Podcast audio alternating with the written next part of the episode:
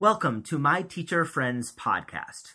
My name is John Peschel, and as I enter my 21st year of teaching, I wanted to create a podcast to share stories, teaching tips, and inspiration. Each week, I'll be joined by one of my smart, talented, passionate teacher friends for a conversation about all things education. Join us, because there's no job as challenging or as rewarding as being a teacher. Today, I am joined by my good friend Mary. Um, welcome. I'm glad that you're here. Thanks. Uh, Mary's current role is as an instructional coach in two elementary schools. So, to get started, Mary, can you just tell us a little bit about you? Share about your educational history, where you went to school, and what other professional jobs that have led to where you are today as an instructional coach. All right. Well, I would say I've had a varied and eclectic background. Right. Um, I grew up in a little small town in western Wisconsin, Viroqua, which now people have heard about, and it's a little artsy community. It which totally has that reputation. now. yeah, and it was not that way at Okay. all. I grew up when it was a farming community. It was a Ah. rural community. It was a great childhood. We owned a shoe store. We, you know, worked at the shoe store. It was it was good. So I went from there, of course, wanting to get as far away from Little Viroqua as I could, and I went to UW Oshkosh. Okay, so how far away is that? It was about three hours. Three so hours. it was That a- is a ways. it is. It was about as far as I could go, you know, in a UW school. Right. So that was great. And I got my um, degree in special education. And at that time, it was a dual certification. So learning disabilities and I, the, the labels and names have all changed. So Sure. it was essentially kids with some cognitive disabilities, Okay. um, K 12 certification. okay. So I finished that in four years. I was, you know, a mere 22 year old and heading off to the big world of teaching. And I got, was lucky enough to get a job, um, kind of near where I grew up in Sparta, Wisconsin, um, at the high school, which was a new thing because I had student taught elementary. Wow. So element, yeah, elementary. So you started as a high school special education yes, teacher. Yes, which was all new, but I wanted a job and this sounded good. And I learned so much, so much. I, I remember the students, I remember the school, I remember the great people that I worked with. It really was a fabulous start out of the gate. How long Um, were you there? uh, Three years. Three years. Okay. Um, So those are really formative years Oh, in yes. your career as a teacher. absolutely. So talk to me about some of the lessons that you learned in those first three Oh, challenging years. My goodness.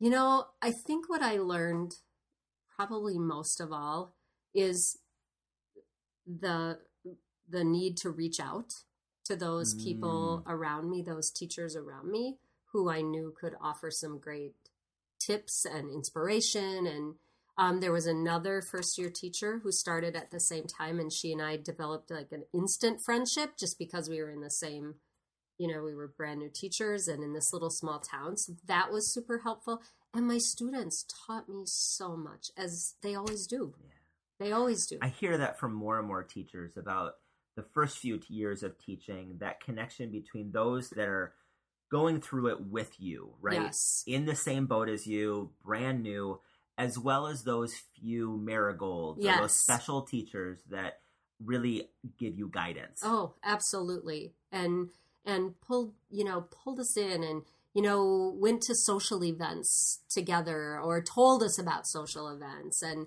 you know, just helped us feel like this is a group. This is a community, which is what we all want, I think, Right. to be part of a community like that. So three years there. Three what was your there. next step? So my next step actually came about through an amazing summer program that I was involved in in La Crosse with kids um, who were socioeconomically disadvantaged around the La Crosse area, and we brought them in. It was an it was an, a tremendous program with people that still to this day are some of the people who are my greatest mentors. Wow. And one of the couples that was there, um, they lived near Oconomowoc, and one of them taught at the high school. And he said, "Hey, there's a job opening. Why don't you come and apply? That would wouldn't that be great?" Right. And I was like, "I'm ready to get to bigger city, you know, ready to spread my wings a little bit. So I applied, and got the job, and that was high school special ed also. Okay. Um, which again, a fabulous experience. And from there, I just I developed so many relationships and went then into um, working with the at-risk population. We had a school within a school at the high school, and a very talented person who kind of ran that program who said, Hey, I think we could do some work together. And at that time, grants were pretty forthcoming Sure. for education. Um, and we wrote a grant for this um, job training partnership program for kids who were really, like, really ready to drop out of school, like an inch away from dropping out. And um, I started, you know, we wrote the grant, got the grant, and I implemented it, working with kids, like developing employability skills, but really, again, getting to know those people. So, so oh my gosh, smart and just learned in different ways and wanted something different than a traditional high school. So then they'd work in the afternoons Right. and I'd work with their employers and um Sounds was- extremely rewarding. Oh my gosh. Like every day was that validation that what I'm doing is making a difference. Is that Yes. how you're feeling? Yes, there was also lots of mistakes along the way uh, that we all made. The students, myself, like we did a ton of growing and learning together. Mhm. Um, it was a phenomenal experience, just an incredible experience. So from there, um, I was working on a master's degree in school counseling Okay. during that time. So I got that, and then there was this elementary counseling position that opened in Oconomowoc at, at two elementary schools, and I was like, "Oh, I I think I might be ready to try that." So did that. Wow. yeah. What a huge shift. Yes, yes, it was. But you know, like all of those experiences, counseling is all part of all of those Mhm. things. Um, so and also collaborating with other teachers. Right. That that was built into everything that I've done in all of my whole career. So um going to that counseling position was it really was an, just like another great experience at these two smaller elementary schools in Oconomowoc. One Okay. isn't even there anymore. Okay. So, um, great experience. How long did you do that? I just two years, two and a half years, I think. Because then I, by that time, I was married and had a baby, okay. and um, went back to work a year after my son, or I, I went back for a year after my son was born, and then we decided we really wanted one of us to be home. So Okay. that was me, and so I took I started with a year's leave of absence, and then I quit altogether, and I was home for nine years Nine years. and had another baby in Yeah. that time. But during that time, this is something you might not have Okay. even known. I was a La Leche League leader, so I worked with breastfeeding moms. I didn't know this. Yeah. So again, like the counseling skills, all those Right. things. So I'd lead meetings, and then um, we had these phone, you know, like you had to be available for phone consultations, like Okay. moms that call, you know, in the middle Right. of the night, screaming are babies. struggling with Yes. yeah. And I learned so much again just about listening and not trying to solve people's issues, but really listening and hearing and helping them come up with what's going to work best for them and their family. So, again, another fabulous experience Right. that, you know, was kind of a cool thing to do. Variety of jobs. We're not even caught up to where you're at now, Right. but I can see how there's an overlap in so many of the skills in these vast career changes. Yes. Oh, absolutely. Absolutely. So yeah, from there I decided we moved to um Sun Prairie Okay. and um decided I was ready to start, you know, kind of jump back in, Yeah. see if I, you know, could still do that. So I started substitute teaching and then took a long-term substitute job as a talented and gifted teacher Okay. and then was hired to do that and i did that for a number of years and um which was again really interesting so always you know i've always kind of thought like in my education i've always kind of been with the kids who are sort of the outliers or the uh, the edges Sure. so when Yeah. you talk about like kind of that teaching to the edge or thinking about those kids. I've been at both of those edges, Right. um, which is kind of, you know, it's given me a really great perspective. Right. So now you're an instructional coach. Now I'm an instructional coach. two elementary buildings. How long have you been doing that? This is my fourth year. Fourth year. Okay. hmm Um, so thinking about that, what do you feel like is the best part of your job? Oh boy, there's a lot of great parts. I, you know, the best part is I get to be in classrooms. I get to be in classrooms with kids and teachers and, you know, really trying some things and getting to work with kids every single mm-hmm. day. And that's the beauty of what we do. Right. And with some incredible teachers. You know, in any of those collaborative situations, I learn so much from the teachers that I'm working with every single day.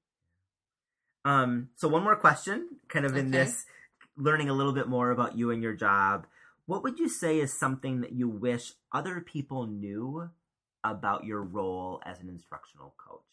Because I feel like um, in in some schools in some districts, um, it's not the these positions aren't always really well defined, Right. right? Mhm. and the what people think is happening isn't always really what your job entails. And so, can you just speak a little bit to that? Maybe some of those misconceptions that you've heard, or just something that you feel like people don't realize is part of your job.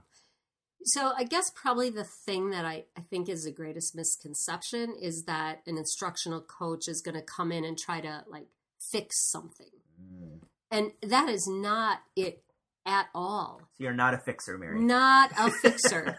not at all a fixer. It's about really listening to the teacher and and the teacher really deciding I really want to work on or I want to try something or I'm looking at my students and the data of my students and I'm really thinking how can we help them grow in this way to be better at you know literacy or math or whatever it is So it's really gr- grounded in students. it it is very grounded in students.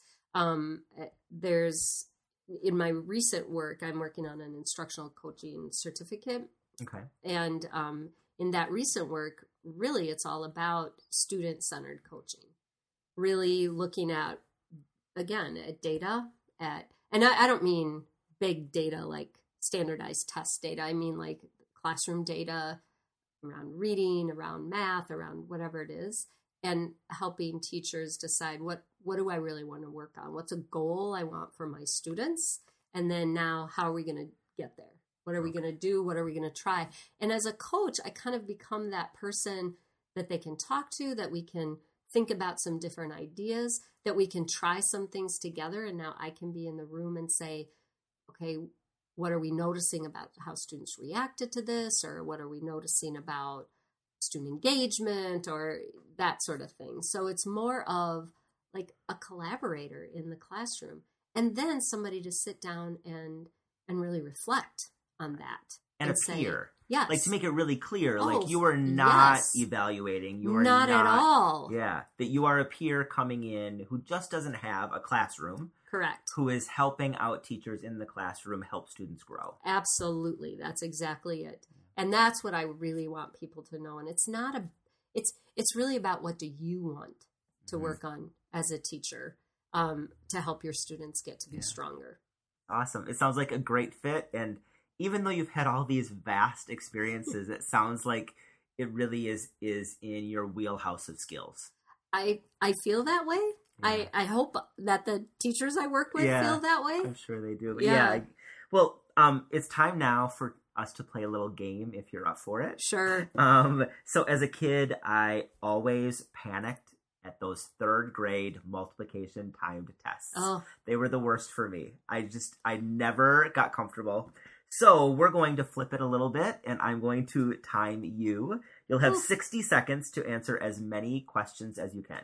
okay. So their short answer, you are welcome to elaborate and we can go a little bit slower or you can like fire them out at me as fast as you want. okay. All right. So I'm going to get my timer ready so that we are set and then we'll give it a shot. All right. I am ready. Here we go. Question number one Favorite month of the school year? September. Favorite content area to coach into? Uh, reading. Favorite professional learning book? Um, my, growth mindset for children. I think that's the name of it. I was trying to dig out the right name. um, favorite children's or young adult book? Um, Mr. Tiger Goes Wild is I one I that love. Um, first name of a student that has had a huge impact on you. Bob. First name of a colleague that has a po- has had a positive influence on you. Vic. Uh, school lunch. Sometimes, always, or never. Never. Teacher's lounge. Always, sometimes, or never. Sometimes. Going into school on the weekends. Always, sometimes, or never. Um, more than sometimes, not always. All right. That was our timer, but I have to say, I have one more question for you. Okay. So, favorite high school production one of your children was in? Oh my. Oh, that's so hard. You have to pick. I'm going Um, to make you pick. Legally Blonde. All right, all right. So something we haven't talked about is that I was a forensics coach and drama director to your two children, and so I wanted to throw in a little And fun. and mentor. Let me just say, and mentor to my children. Thank you. So yes, sure. so I've known you for years in that capacity too. So I wanted to throw a little fun question there at the end. Um, so next is a time for us to talk a little bit about some teacher tips to share some strategies and ideas with other teachers who are listening, things that have been successful for us in our classroom environments. So, what is a teaching tip? Something that has worked for you when working with students? Um, one of probably one of the greatest um, professional development opportunities I was ever involved in was responsive classroom, and um, one of the pieces that has really stuck with me that I use still, even when I work now in classrooms with teachers, is the idea of being really thoughtful about um, teaching routines and procedures. For example, um, let's say it's transitioning from the desks to the rug. So we're going to talk about how that should look, how that should sound, what that should feel like. Then we're going to practice it. I might show that, or I might have a student demonstrate that. Then we're going to all talk as a group like, what did we notice? Then I might have a small group practice that while the other group sitting at their desks again reflect, say, let's watch, let's see if they're going to do all these things. Oh, looks like they're doing that, you know, and be really thoughtful and and positive about that experience and then okay, now let's all try it. Let's all try and do that whatever it is. I I use transition as one thing, but again, it kind of really modeling, showing modeling, practicing, trying it out and that whole while being really positive and coaching into what you really want for students to do, how you really want that to be. And then telling them, here's why that's important. That's going to give us more time to learn whatever it is that we're going to learn next. Yeah, you you you mentioned going po- being positive. Yeah, about that. absolutely. Can you talk a little bit about what that means to you? Um, so positive means we're going to notice, like I said, we're going to watch people do this. So I'm going to only focus on the good things that are happening. Ah, If somebody's not doing exactly, you know, if they're whispering or talking, I'm not going to bring a lot of attention to that, but I'm going to really say, wow, I'm really noticing that people are really remembering to use zero voice or be really quiet when they're making this transition. And really, nine and a half times out of 10, that that is all you need to do. Right. And somebody who's who forgot or whatever, it's going to change. yeah. I feel like bringing more positivity into the classroom Yes. is such um, a wonderful thing as a teacher yes. and for the students. Right. Absolutely. We hear that there's a lot of research that talks about having four positive interactions to one corrective interaction. And some will even say that that's more of a five to one Yeah. than a four to one. Yes. Um, but I think there's something really special when a teacher can focus and acknowledge positive behavior. Now, we're not talking about rewards here. We're No. not talking about Oh no. candy and prizes. We're talking about acknowledging when a student yes. is doing something great in a really genuine, caring way. And I think about the transformation that that can have within the classroom. Oh, absolutely it does. And I I want to circle back to when you said genuine. That is key too because kids are so smart and they know when you're not being genuine with that. And I would even add to that specific, like a specific rather than just, "Oh, great job." Like I noticed that you really worked hard to make it to the carpet without saying anything to your friend Right? you know, or or make it to the carpet, you know, in a really positive way, or or whatever it is that you're specific and it's really genuine, and you do. It it makes a difference. And with that, I would really just challenge all teachers to spend a day where you're consciously sending out positivity all day Yeah, and reflect on how you feel at the end. When I've had days where I've really gone in to say, today is the day that I am going to really send tons of encouragement and positive messages throughout the day.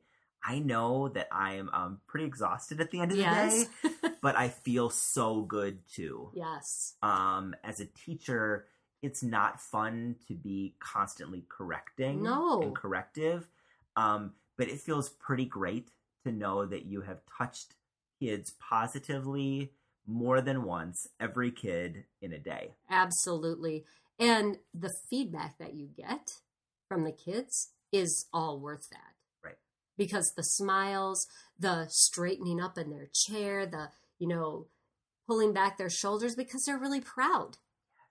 So specific, genuine uh, positivity. Yeah, um, and so that's that's kind of my tip too. I think our tips kind of combined there a little bit. I think that could be an amazing day Yes. for teachers. So um, teachers that are looking for a tip, that would be kind of our combined tip, right? Absolutely. Awesome. Absolutely. And now it's time for a commercial break. You probably know by now that Rodan and Fields is the number one skincare brand in the United States. With a 60 day empty bottle money back guarantee, you have nothing to lose and everything to gain. For me, the reverse regimen, Lash Boost, and Active Hydration Serum changed my skin. I couldn't be more pleased with my results. Everyone can have better skin, but it starts with reaching out. I can be found on Facebook at John Peschel, that's J O H N P E S C H L, or by email at myteacherfriendspodcast at gmail.com. Mention this podcast when you reach out and receive a free gift. Yes, a free gift just for reaching out. Rodan and Fields, life changing skincare.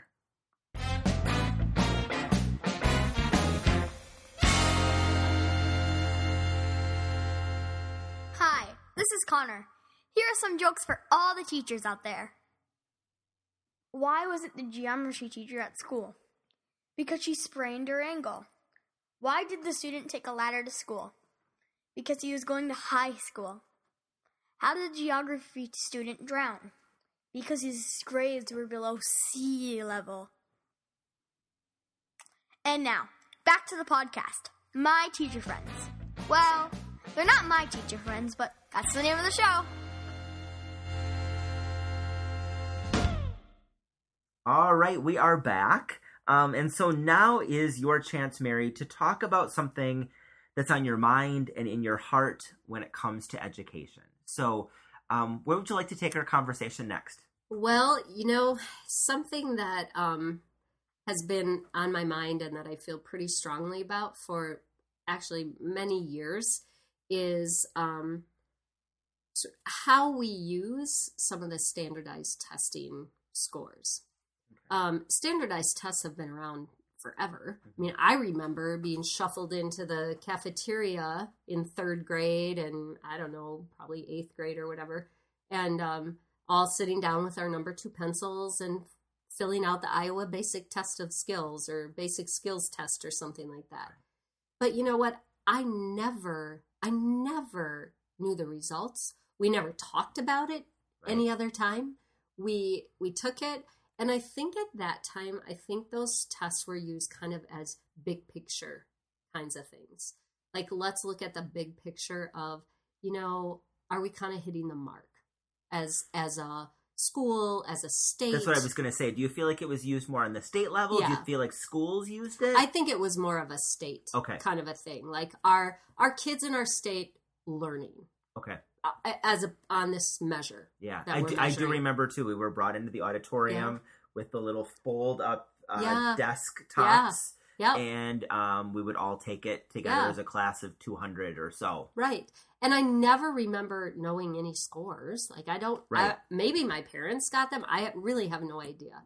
So, you know, like in education, sometimes pendulums swing. hmm And I feel like you know, several years ago when you know our government said, "Wow, are we meeting the needs of our students?" back when the nation at risk, I don't know if you remember that, like in 1973. And and I get it. Like we needed some kind of people felt like we're not maybe not serving our students and our society really hmm as best as we can. And I feel like standardized tests then were a way to say, okay, are we doing what we should be doing? Okay. And and I understand that, but I feel like now we've kind of gone to the point where it's become so much about those test scores and more than just a big picture. We've kind of now focused and made a lot of big decisions about kids based on that one kind of test, that one. And I sort of think of it, I, I kind of almost make the analogy of maybe we should look at it as sort of like a litmus test where you stick the litmus paper in and pull it out and say, okay, are we on the right track?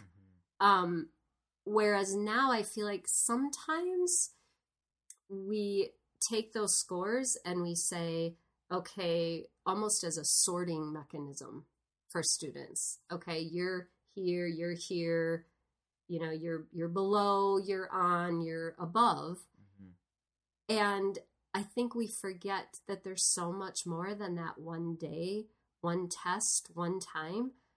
And truthfully, you know, the more research that I've done on this, the more reading I've done about it, and there's lots of people that have opinions in in this testing area.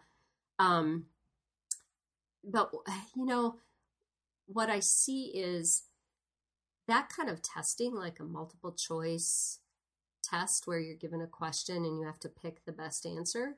If we look at like higher order thinking, that's probably one of the lower, Absolutely, it is. Oh, right. uh, yeah, Yes.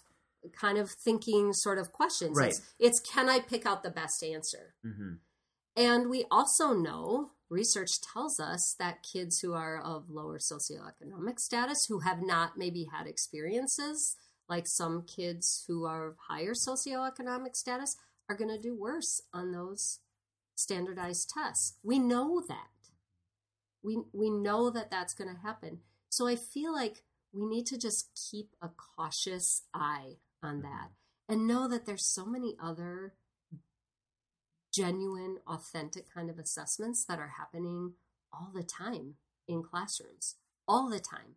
From those observational kinds of assessments of, wow, the students are coming in. I'm seeing from that child's face that maybe something went on. They don't look very happy. That's an assessment. Right.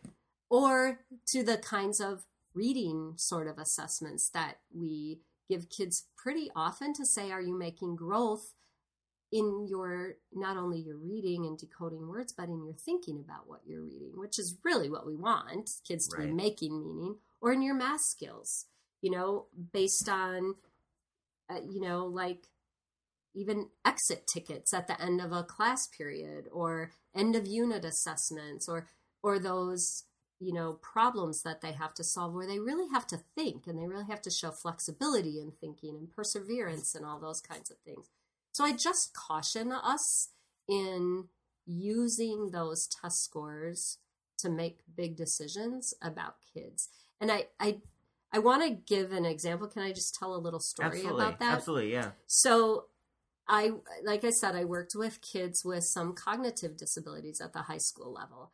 And one student that I worked with who did make a lasting impression. In fact, he still he lives up north and still calls me about every maybe four to eight weeks wow. and kind of fills me in on his Okay. life and so on, which is wonderful. And he he had a cognitive disability for sure. Learning was difficult. Learning school things. Probably one of the most social, delightful, kind people I've really met. Um, just that kind of person that could connect, that could um, just kind. Well, he came to me one day. He was a junior in high school. I worked with him since he was a freshman. And he said, You know, I'd really like to take physics class. I, I don't know why, if there was somebody Right. in the class, if it was, I don't. and it was like that moment. And I remember, I, I can remember the moment. And I remember thinking, wow, I could either like say, no, I mean, that's way too hard of a class, you know? And that's kind of what I was thinking is, oh my gosh, how are, you know, this is a high level science class. This is, um, so I just, I, I didn't say that. I said, hmm, okay, why would you want to take that? And, and I don't even remember what his answer really was, but I said, okay, I'm going to talk to the teacher. We're going to see what we can do. And thank goodness that teacher was open to that. And um, we adapted things. He became part of, they called it a study group, some kids that kind of took him on sort of as a tutor. Oh, He worked so hard. Now, do I know that if he ever, you know, anything stuck about the physics? I don't know, but you know what? Those life lessons he got in taking a risk, right. super hard work, probably some failure, mm-hmm. resilience, perseverance, those are long lasting. Those are life skills. Mm-hmm. So it's that kind of thing. Like if I would have just thought about where he was or his test scores or his whatever, that, you know, wouldn't, it wouldn't really be a success for him. That would have never happened. But it happened through, again, lots of support and lots of willingness and lots of collaboration. But it was a truly fabulous experience. That's a wonderful story. Thank you for sharing that. Yeah, it was. It, it yeah, it it was. It was a great. Um, it was a great experience for all of us, and I think, well, for him more than any of us. Um, so again, I, you know, and that kind of, it kind of gets back to that whole idea of like labels and pigeonholing children into a certain, you know, oh you're you're this or you're that score on a test. And i would say the same is true for kids of high ability. We sometimes Mm. do the same thing and we say oh my gosh you know you have these high scores. You must be this kind of a person and that expectation that you always need to be at this level that's sometimes scary for kids and it can lead to well, I'm not going to take any risks because what if I fail? How's that? How am I going to look then? You know, I'm this really high ability learner. I need to always be that. So, with this, this is clearly something you're really passionate about. Yes. What kind of action have you taken, if you feel comfortable sharing that, right? And if you don't, that's okay. What would you ask others who are listening, who are connecting to your message? What would you want them to do or take away from this segment of the podcast? I guess I'd want people to to take away the idea that those test scores and I guess it's up to individual families to decide yes, I want my child to be part of that. Um, to just really use those cautiously, Mhm. to not let them define or determine a program or an in or an out kind of a thing. Um, to really just think about what value you want to place on those. Mhm. Um, for me personally, I've I when my kids were younger, I opted them out. You did. Yeah. So that was how strongly I felt about some of those things. Um, because I just felt like we're we kind of had gone to this place of that was so many decisions were being made. I think as a society, we were we had gone to this place of of that. Um, and I I think now we're kind of swinging back and realizing there's a lot more to every student, which we know, Mhm. than a number on a test. Right. Well, that thank you for sharing that. That's um I think great information for teachers and community members to really think about um the effect that those tests have in the classroom and on a district and state level, right? Absolutely. It's not we're not just talking about what classrooms are doing. We're talking about districts and on the state level as Oh, well. absolutely. And in fact, there was recently an article, and this gets back kind of to that um, gifted education. This man at um, he's becoming a pretty renowned person. He's right here at um, in Whitewater, actually, Okay. and he wrote an article, and the name of the article is "Bright versus Gifted: An Unnecessary Distinction." So, kind of really Mm. saying when you have students who are showing you know drive and passion and ability do we really need to spend a lot of time and resources like testing and doing those things to say you have this you you are now going to be labeled gifted right. because if you think about two students next to each other and if one doesn't earn that label through you know these arbitrary measures what does that do to a person? Right. And that person who then achieves that label what does that do to that person? Because again is that going to be now and and i have to say this I've, I've seen this that students then sometimes feel like wow i this is who i am now. And i i have to maintain that and it sometimes really inhibits some of the risks that they might otherwise have taken Well, this has been great. I feel like we could talk about this forever. Yes. We uh, we have uh, just two more questions to wrap up before we end our podcast time together. Okay. So, um, two questions. I'll share both of them with you, and then you can kind of answer them one at a time. okay What advice do you have for someone entering their first years of teaching? So school has begun. Teachers are in their second or third week of the new Mhm. year. So what advice do you have for those teachers? And what advice do you have for someone who's entering maybe their last year of teaching? You know, one piece of advice that I would love for both of those groups Yeah. is to say never stop learning. Never stop learning and being open to trying something new and maybe feeling a little vulnerable. Right. Um, And vulnerability is hard to feel. it is. I think it's hard to feel when you're new. yes, It's hard to feel when you are considered a veteran within a building. absolutely and I'm sure in the spectrum in between where we It's are, hard. right? yes. Um, but I, I, what I'm hearing you say is it's so important in learning and growing. It is. It is.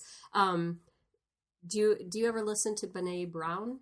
I do. Yeah. Yeah. who has a wonderful TED talk about Yes. vulnerability. And that's where it kind of struck me that that is a place of growing.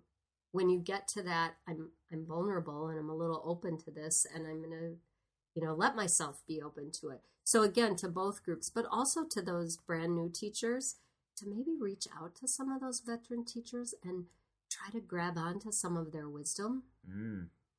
Because those veteran teachers have so much wisdom. And on the same hand, for some of those veteran teachers to maybe connect with some of those brand new teachers for their energy and excitement and fresh eyes to look at situations, you know, fresh ideas, which are are wonderful. We need both, I feel like, in our profession. We need both of those groups of people and everything in between. Right, right.